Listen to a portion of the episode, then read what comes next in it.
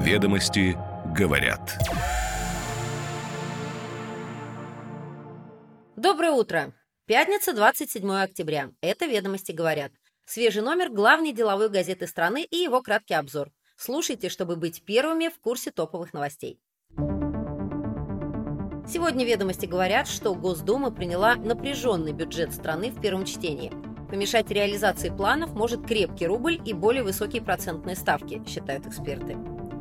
Россияне смогут заключить брак в МФЦ. Такой способ можно выбрать, если нужна регистрация без излишеств. Тренд на отток средств премиальных клиентов из российских банков развернулся. Клиенты приняли банки как есть и больше не боятся санкций, говорят эксперты. Совместимая с Android операционка Red OS M попала в реестр Минцифры. Это делает ОС основным конкурентом Авроры, в том числе на госзакупках. Минфин хочет поднять минимальную розничную цену на крепкий алкоголь на 7,5%. Такая мера позволит производителям водки избежать убытков. Теперь детали. Ведомости говорят. Госдума приняла в первом чтении напряженный бюджет страны. Эксперты предупреждают о возможных проблемах при реализации планов, связанных с крепким рублем и повышением процентных ставок. Большинство депутатов поддержали проект федерального бюджета на 2024 год и плановый период 2025-2026 годов. Бюджет будет увеличен на 22% по сравнению с текущим годом. Основные расходы будут направлены на оборону, социальные обязательства и технологическую независимость. Бюджет будет дефицитным в ближайшие три года, и для его покрытия планируется использовать средства ФНБ и увеличивать госзаимствование. Расходы на оборону удвоятся, а на социальные нужды будет выделено более 11 триллионов рублей. Для достижения технологического суверенитета планируется развитие производства, строительства дорог и коммунальной инфраструктуры. Дефицит бюджета не превысит 1% ВВП и предусмотрены меры по увеличению доходной базы и дополнительные поступления от налогов и пошлин.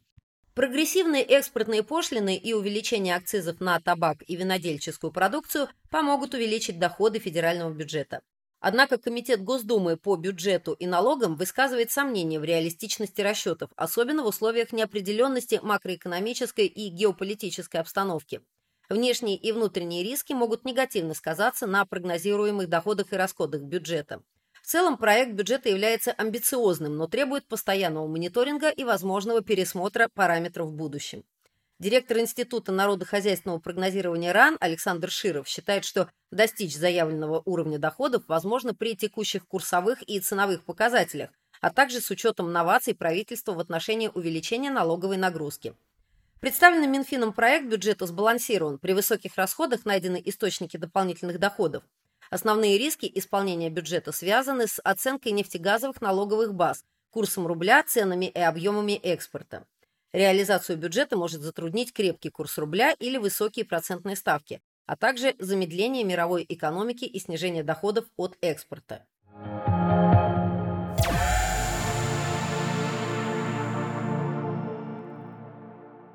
Министерство юстиции разработало поправки, которые позволят россиянам регистрировать свои браки в МФЦ. Эта возможность будет доступна только для тех, кто не состоит в браке или уже разведен. Кроме того, МФЦ сможет проводить расторжение браков по согласию супругов или на основании судебного решения. Ожидается, что изменения в закон вступят в силу через 90 дней после опубликования документа. В феврале прошлого года Законодательное собрание Ленинградской области предложило передать полномочия по регистрации браков МФЦ. Законопроект был внесен в Госдуму, но до сих пор не был рассмотрен.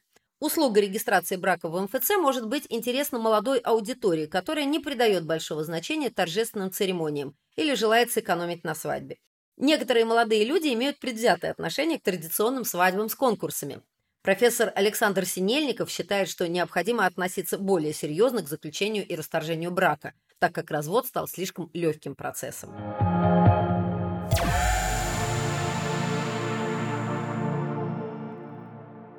Тренд на отток средств премиальных клиентов из российских банков развернулся. Общий размер средств состоятельных граждан в банках вырос на 31% год к году и достиг 13,1 триллионов рублей.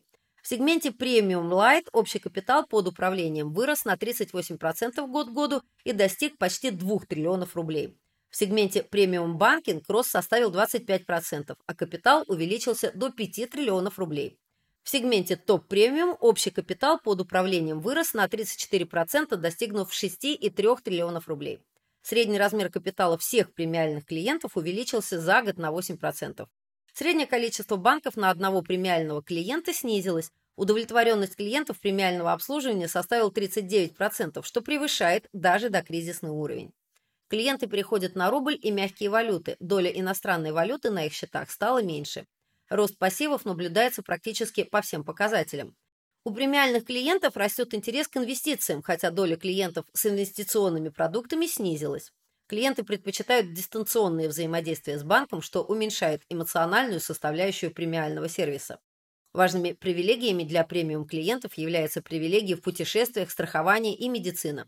Приток средств премиальных клиентов восстанавливается после стабилизации российской экономики. Причинами этого являются снижение страха перед рухнувшей банковской системой и улучшение пользовательского опыта в отечественных банках.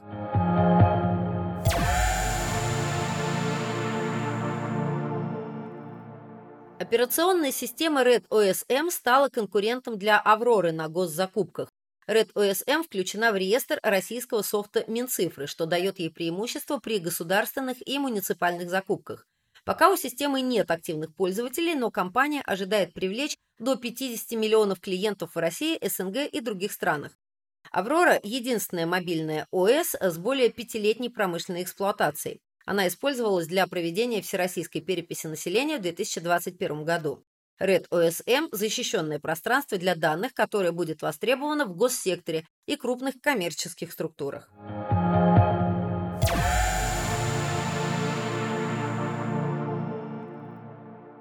Минфин планирует повысить минимальную розничную цену на крепкий алкоголь на 7,5% с 1 января следующего года. Это позволит производителям водки избежать убытков. Повышение МРЦ обусловлено прогнозируемым ростом инфляции на 7,5% по итогам этого года.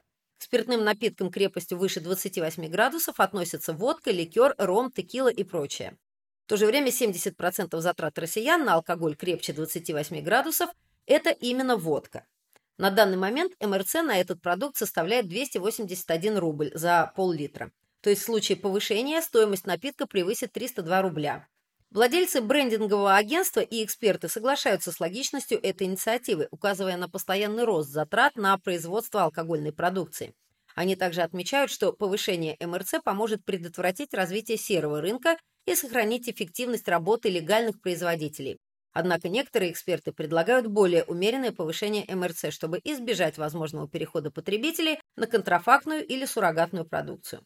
Крупные производители крепких алкогольных напитков пока не комментируют эту инициативу.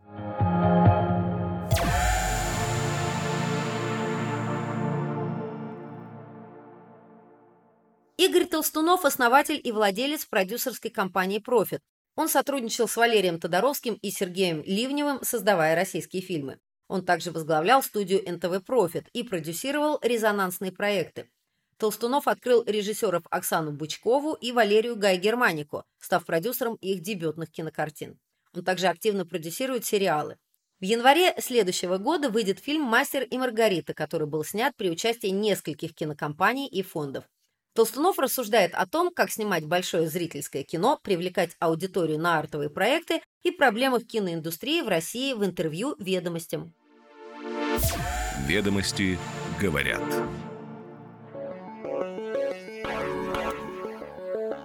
С вами «Ведомости говорят». Слушайте нас каждое утро, и вы первыми будете в курсе самых интересных деловых новостей.